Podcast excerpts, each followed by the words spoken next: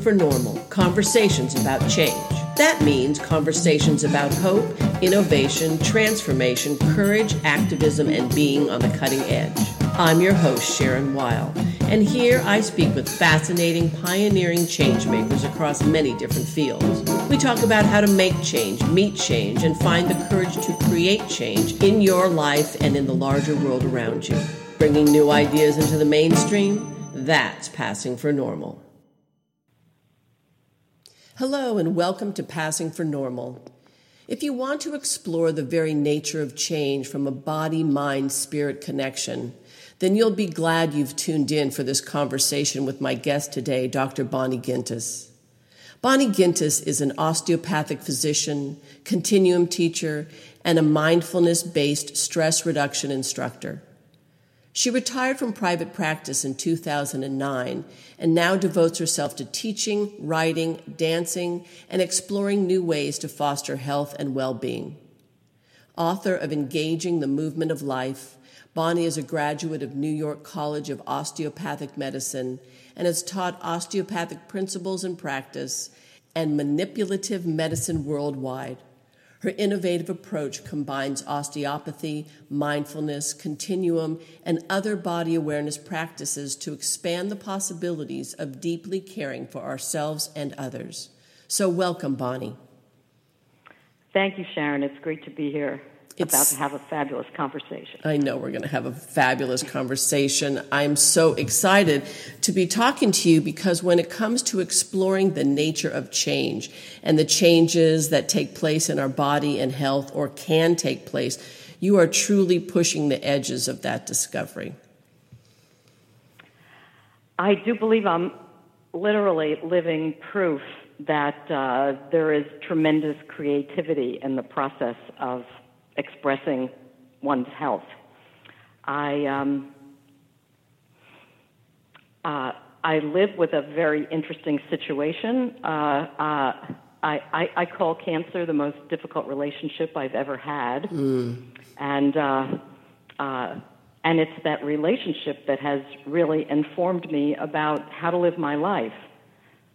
Shall I jump into that and its relationship to my continuum practice, or do you want to ask me some questions about that? I want to, first I want to lay down some groundwork that people can understand. So you're bringing together osteopathy and fluid movement inquiry and mindfulness in a field that amplifies one another. And so perhaps briefly, we could begin by you describing the approach of osteopathy in medicine, and then we'll get into what continuum does, and then all of that will come together in how you are dealing with this most challenging relationship.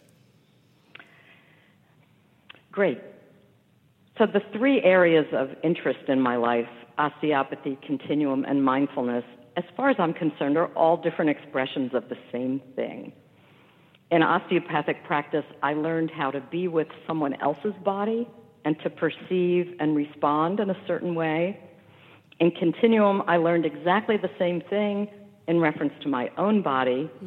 And in mindfulness, I learned the foundational practices for cultivating awareness and building a sensory vocabulary to have a practice for sensing inside my own or someone else's body. So I feel like they share a lot, and they all are part of what I consider the natural world. There are laws of nature that just manifest in an individual person, between two people, in the relationship we have to the environment, and in the whole world we live in, and they all express themselves through these three approaches that I've blended in both my personal and professional life. Mm-hmm. And so also I know from the work that you do that all of these are also expressions of the movement of fluids. Absolutely. And movement is the basis of everything that's alive. So it's my deep belief that, well, everything is movement, and in order for health and well-being to completely express itself, there needs to be freedom of movement. So freedom of movement happens in the mind, it happens in your nasal cavity, it happens in your emotions, it happens in your beliefs, it happens in your body and the ways that you move, it happens everywhere. There needs to be freedom of movement for there to be health and well-being in both the personal and the planetary process. Yeah, you know, because of this, because of the continuum movement that you and I share, we're both teachers, you know, in my books about changeability, I talk about change as the movement of change, and that what aligns us with the movement of change or what impedes the movement of change, but that it's all about movement. Right. Yeah, that movement needs to express itself, otherwise the rigidity that happens resists adapting to the necessity of the moment. Right, so, and how does that show up in the body? It shows up in the body. How does it show up in the body? Absolutely. Every moment it shows up in the body, and the body's ability to meet whatever it's being either challenged or just presented with. So my definition of health is our body's ability to adapt or to creatively compensate for what it's facing. Ooh, I like that. Creatively compensate. You know, most people don't think of the body as a creative process. That's all the body is. The body is a walking, living, breathing, creative process, because every moment the body has to figure out what it needs to do next to keep itself alive. And not everything that happens to the body can be fixed or repaired or gotten rid of. So as long as a person is alive, certain things will happen to us that we can't heal, like make new again from. So we need to learn how to compensate for them. And you can compensate for an ankle sprain by limping for the rest of your life, or you can compensate for an ankle sprain by addressing the way your foot relates to your knee, your hip, your entire body, and really look at the way your whole body walks. And you can more creatively compensate than just limping on something that hurts. So, and that goes on at every level of the body. In the musculoskeletal system, people don't realize it's happening in organs all the time, and it's happening right down to the level of the cells and the spaces between the cells and the fluids that move through everything in the body. And through our breath, right? I mean, we can compensate and shift our state just from changing the way we breathe. Absolutely. That, as far as I'm concerned, is the whole purpose of our breath, is to be versatile and have a complexity and a wide variety of expression. There's a way that you want to breathe when you're in pain that will help you manage the pain. There's a way you want to breathe when you're running to catch a plane. There's a way you want to breathe when you're falling asleep at night. So being able to creatively choose, and some of this is conscious and some of it is not conscious, right. But the body chooses how it needs to breathe to support what's happening in the moment. Right. So on one hand, you're saying that there are certain things that take place within our bodies over time that can't be fixed or repaired or restored, but we compensate for them. On the other hand, we are so mutable. We are so much more adaptable than we think. Can you speak to adaptability and mutability? Oh, definitely. The nature of the body is to be mutable. So the body has an incredible capacity to remodel, to grow new tissue where there wasn't tissue before, or to grow a new kind of tissue. And this happens on a mundane level in response to the way we use our body. If you sit at a desk all day slumped over a computer, you're not punished by getting a slumpy posture. There are no punishments in nature. Nature is responding to what you're asking your body to do. Hmm. So it will remodel to support you being stuck in a chair, leaning over a computer.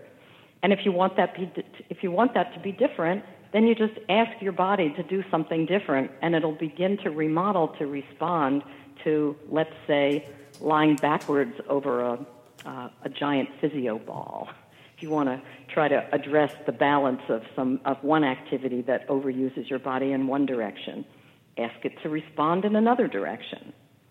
I love what you're saying, that it's really always, that there's no punishment in nature, that it's always, our bodies are always responding to what is asked of it.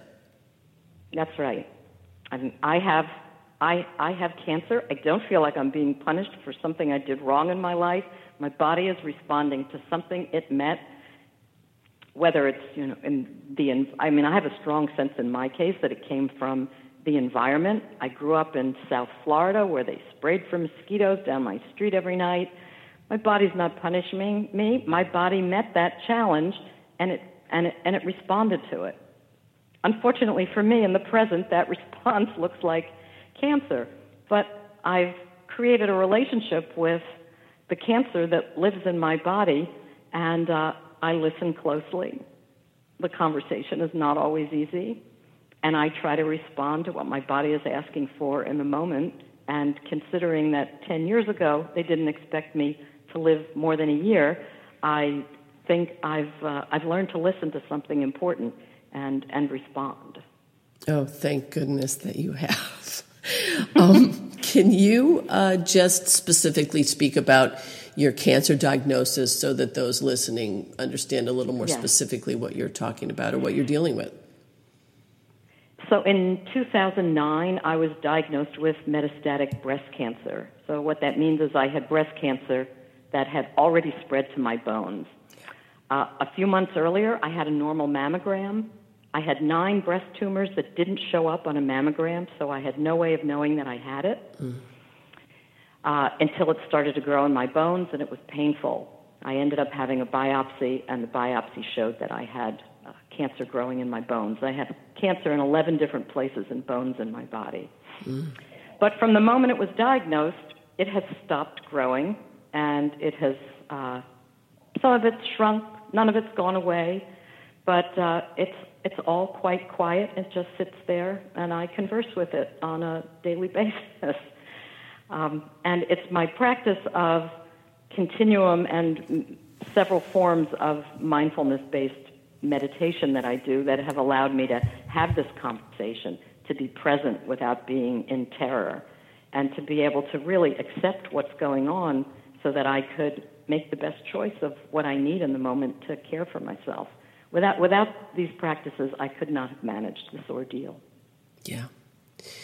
And how does that conversation go?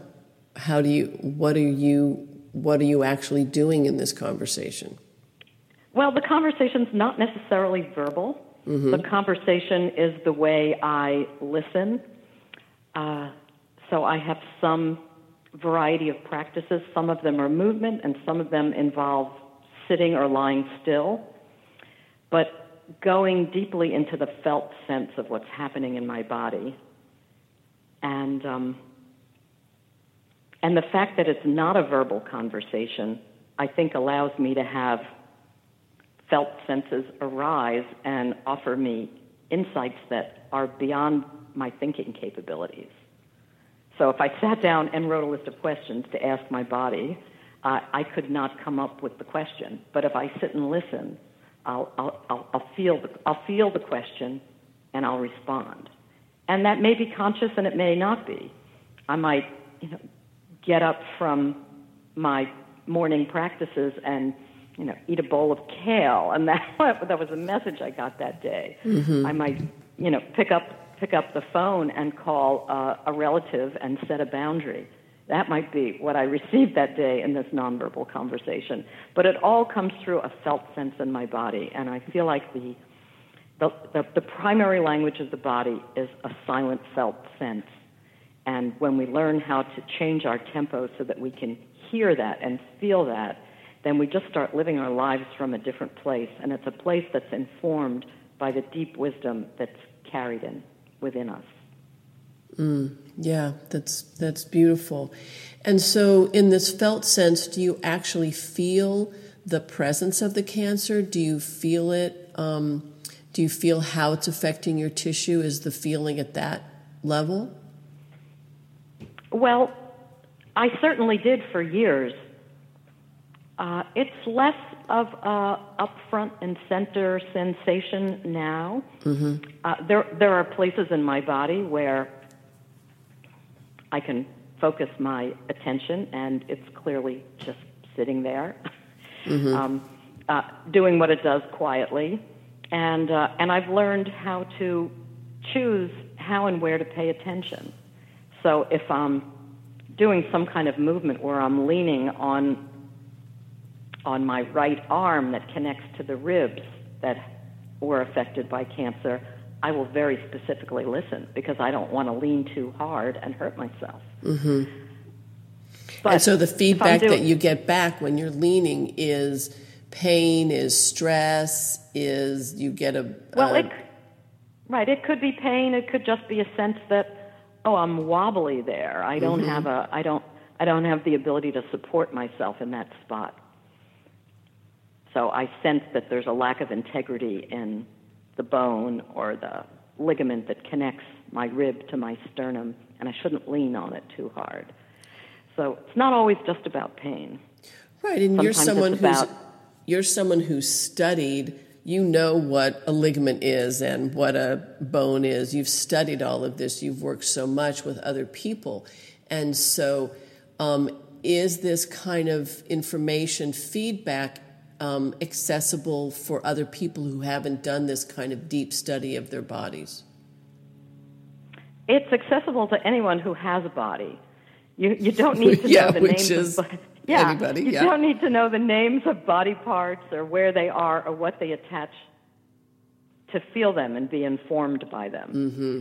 So, so although I may be able to put it into words because I have a medical education, I don't think it's required to develop the sensory vocabulary to be informed by what's happening at a deeper level in our bodies. Anyone with a body who's willing can develop this.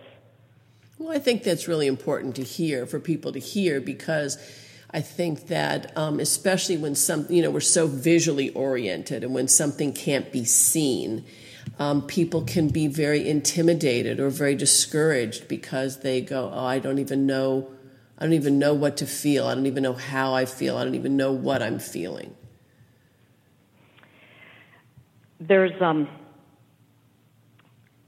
So I frequently talk about the importance of developing a sensory vocabulary. Mm-hmm.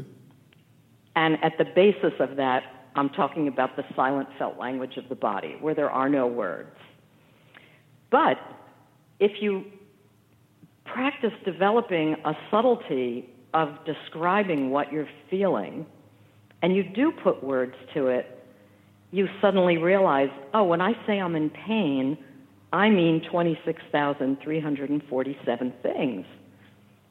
And you don't always notice that unless you try to mark them with words. And the other reason it's important to develop the actual words in the sensory vocabulary are for when you get to the point where you don't know what to do. Then you go to somebody else, and you can ask them, because you can really describe exactly where and what you're feeling. And they might understand that as a practitioner who understands the body. So I think it's a really helpful practice to try to put it into words. The problem that we all have is that we try to feel and think at the same time, and they don't always work well simultaneously. So, I'm quite an overactive thinker, and I have really learned to manage my thoughts, or at least just notice, oh, that's me thinking, and to try to drop down into a more sensory level of experiencing my body. And it's a lot easier doing that in movement than when sitting still. So I feel like continuum practice is often a really accessible bridge for people who are trying to connect meditation practice with with a movement practice. Absolutely. You know, I want to just get back to the descriptive, the vocabulary that, you know, a word like pain, you know, we say the word pain and then we assume that everyone assumes what we mean by that. Or that every time pain is experienced in the same way.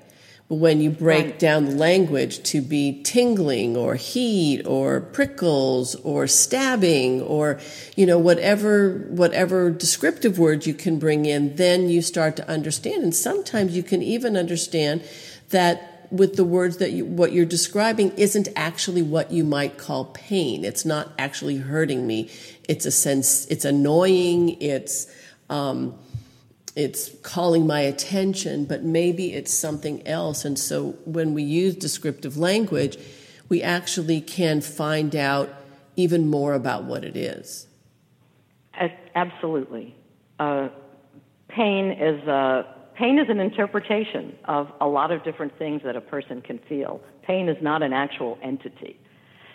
What it is that people end up calling pain is a wide variety of senses. And those senses might just be telling somebody, change your shoes, or get up and walk around. And a lot of people just stop at the surface value of this thing they just label as pain, and they just don't listen to the message underneath it. Oh, I love that. I love that because, again, it's like, it's what you said earlier about, you know, what we're asking our bodies to do or what our bodies are being asked to do, and accommodate tight shoes. This is the body's response to tight shoes. Get them off. Right. In fact, if a person puts on a pair of 4-inch heels and they don't have a litany of sensations they can describe, there's something wrong with them. It means they've shut down and that they've valued their appearance more than the function of their body. So the body gives us a lot of information that sometimes we have to relearn how to listen to. Oh, that's so true. Because, you know, so I talk to a lot of people about change and about how to have more ability with making change. And it so speaks first to the value, right? It's like, what are you going to listen to more? Are you going to listen to the messages of your body? Are you going to listen to the messages of the culture that say, I'm sexy if I'm wearing 4-inch heels and I'm nothing if I'm not? Or, you know, and people often don't want to do the trade-off of listening to their body first. Right. And ultimately, I don't feel like it's about having judgment about the choice someone makes. It's about the choice. Yes. You know, a lot of people just don't consciously make the choice. I might choose to, I want to feel festive, and I feel a certain kind of festivity when I get dressed up and I put on these shoes. But I want to consciously choose that. And when I consciously choose that, I'll also probably consciously choose to bring an extra pair in my bag and change at some point in the evening. You know, so if we just make these choices consciously, then the body doesn't have to work so hard to recover from the choices that weren't so informed. Right, or to, you know, perhaps reframe our choices and find that, you know, if you know, because I found this at some point in my life that wearing high heels just tilted my pelvis in such a way that it just never worked. No matter how cute I thought those shoes were, inevitably that day, the next day, I would feel it in my back. And so, you know, can I refrain looking cute to include other styles of shoes? You know, it's like, where's the value going to be? Like, you know, can I value the messages from my body above the other messages? Right. Yeah. So that's a somewhat mundane example, but I think we get to practice on the smaller mundane things, and then when there's a larger issue in our life, then we've had some practice on the easier stuff. Exactly. I love mundane examples for that very reason. And people can actually laugh about them. People can have humor. They're not so charged that you can't actually see the dynamics of what's going on and, like you say, apply it later. So in terms of applying change and adaptability, people are always asking me, okay, so how, how do I dissolve my resistance? How do I let go?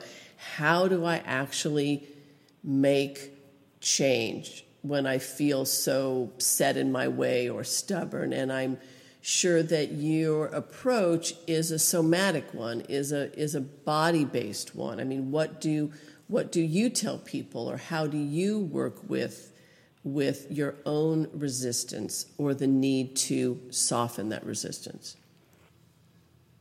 Well, I think for most people to acknowledge that a lot of resistance comes from our survival mechanism gone awry.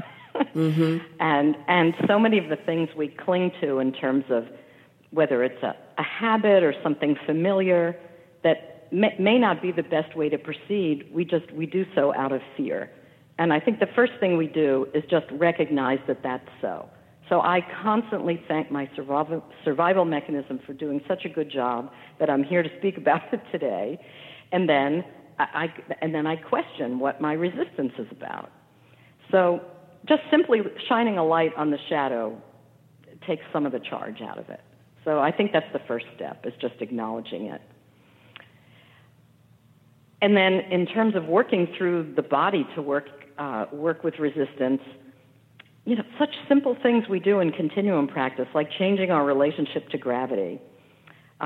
So there are a lot of things that people are used to doing, standing up or sitting in a chair or on the floor. And if you do that exact same movement, lying on your side or hanging off the side of a chair, supporting yourself with one arm on the ground and your legs up in the air, you have created quite an unexpected relationship to gravity.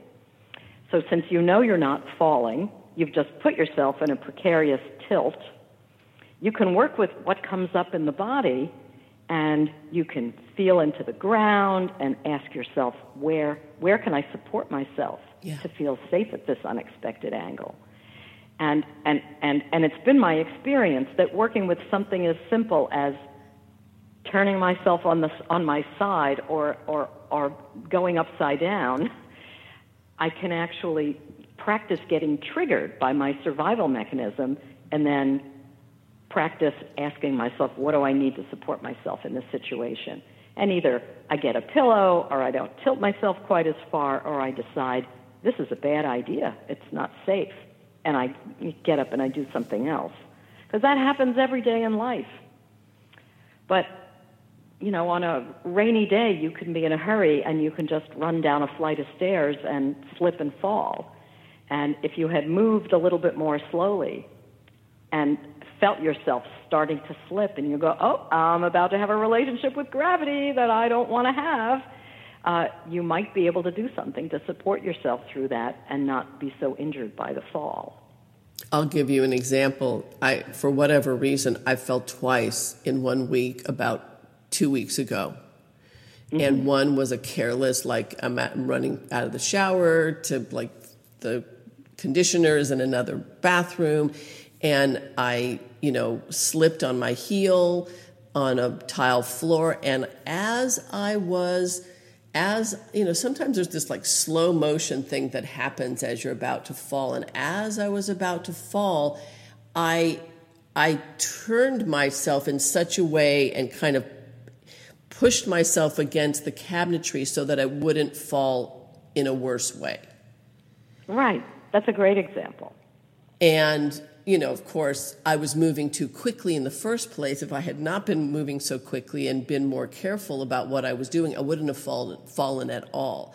But the idea that, if we practice falling in one way or another, if we practice being having different perspectives, literally different perspectives, by changing our relationships and gravity, like you're talking about, if we practice now when it really becomes important, it's there in our system.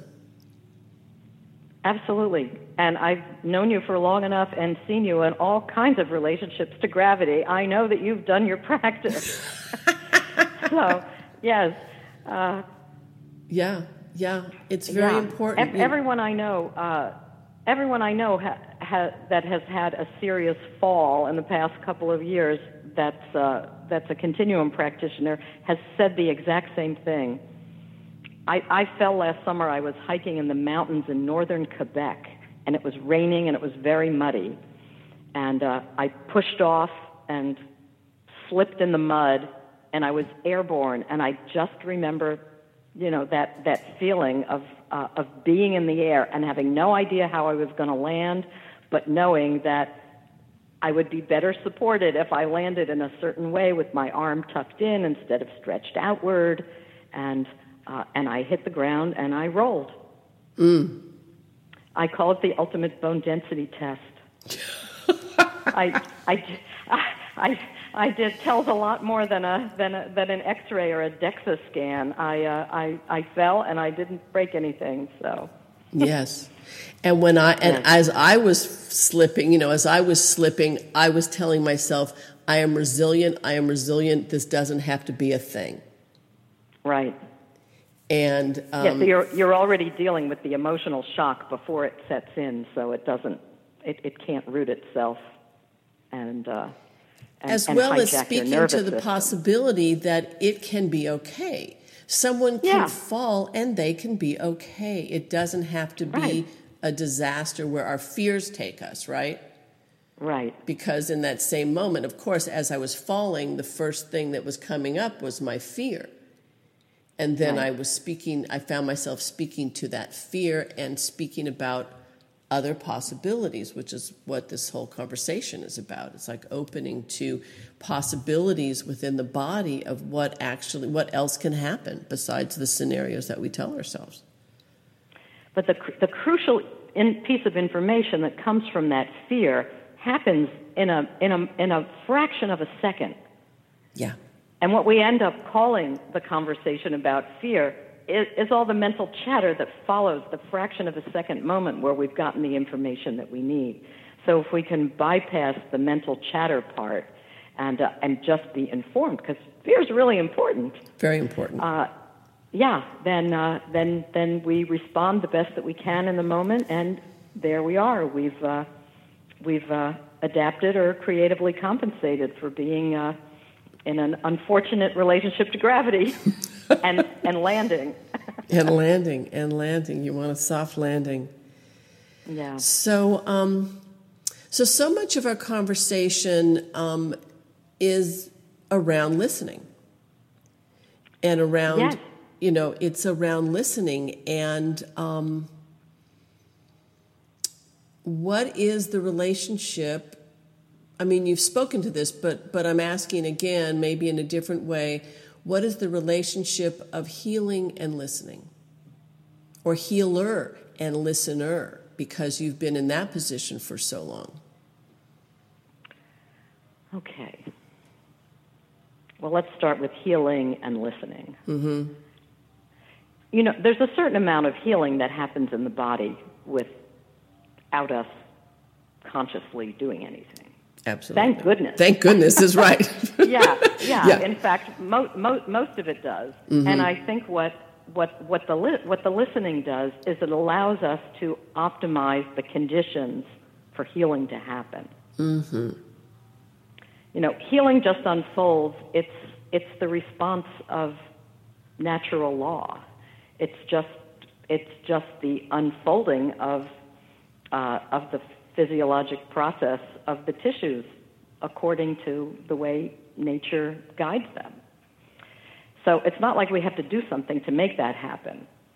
So usually the thing that's most needed is that the conditions need to be optimized.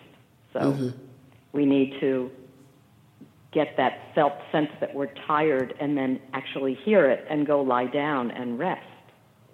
Or we need to sense that we're thirsty and we need to drink some water. I mean, it's often as simple as that.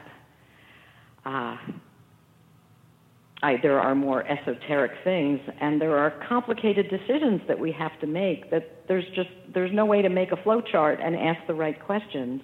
But if you stay in a state of listening, you'll just have an intuitive sense of what the right thing is to do, and you'll have a better chance of having that be the best thing to do. Right, including seeking the help of others, seeking medicine, seeking nutrition, right? It's not just about one's intuition can lead them to get other kinds of assistance.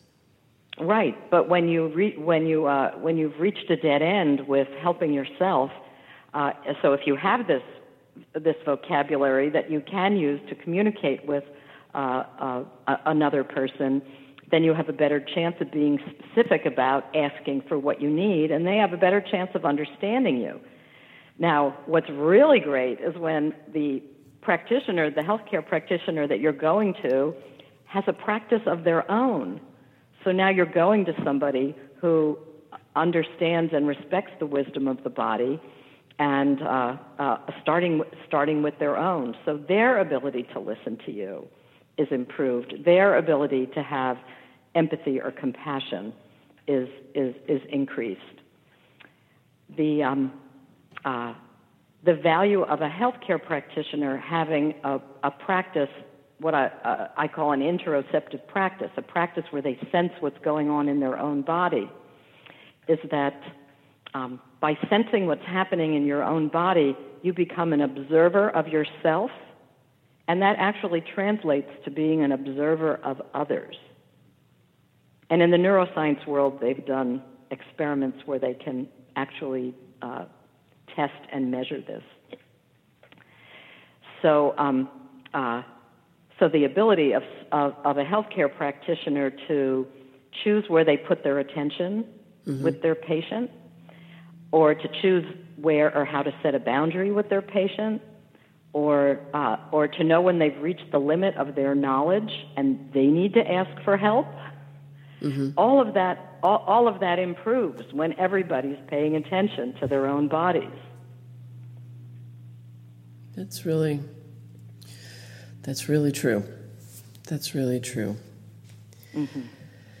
So, which is Bonnie, why I go on. Oh, just one more thing. I just want to take it the next step. I always say that doing these practices and caring for yourself in this way is not self-indulgent.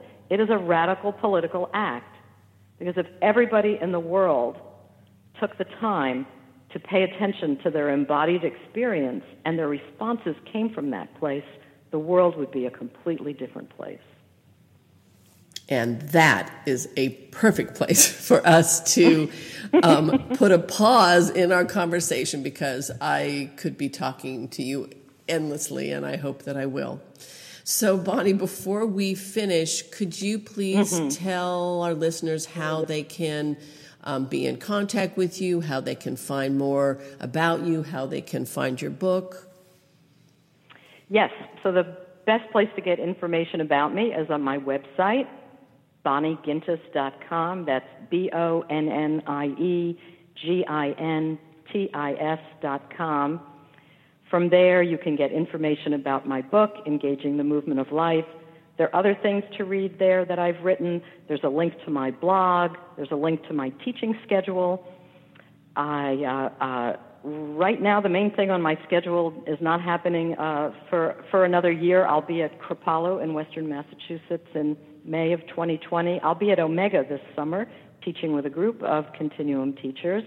But you can get a link to all of that from my website, or through the Continuum Teachers Association's website, which is continuumteachers.com. You can link to me. You can link to some blog entries I've written there that are not on my other website, and have a lot of access to information about continuum practice. Yes, and I just want to mention that you are really a brilliant writer. Your ability to articulate and substantiate what you're talking about is really keen. Well, it's been part of my spiritual practice to put into words what my silent felt sense has taught me. So thank you for noticing. Yes, I do notice. So, Bonnie, thank you so much. It's been wonderful. Oh, you're so welcome, Sharon. Asking for normal, conversations about change. If you like our podcast, please leave a review on iTunes or SoundCloud. It helps our audience to grow. To find out more about author Sharon Weil, go to SharonWeilAuthor.com. You can also find out more about the Changeability books and about all the guests featured in this podcast at that website. Large or small, go out today and make a brave change. Dare to bring new ideas forward. Our world needs you right now.